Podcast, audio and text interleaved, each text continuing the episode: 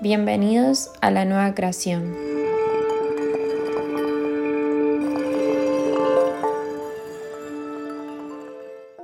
Disfruta del presente.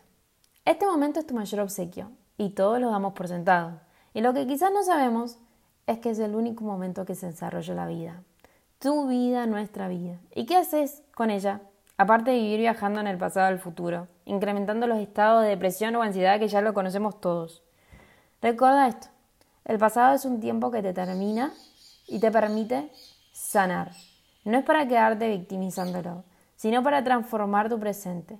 Y el futuro es para recordarte que tienes que dejar atrás los miedos que te presionan para no mirar tu interior. Y en este espacio, o sea, en tu futuro, no existe nada.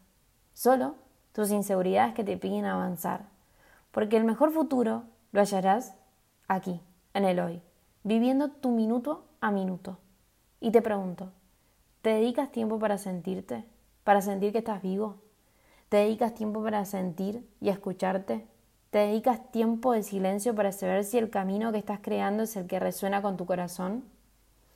Si no lo realizas, te pido que un día a la vez te permitas conectar cinco minutos haciendo algo diferente de lo que realizas en tu rutina, pero que sea algo que realmente deseas con el alma, ya sea salir al aire libre, caminar, correr, bailar, saltar, leer o simplemente cerrar los ojos y sentirte.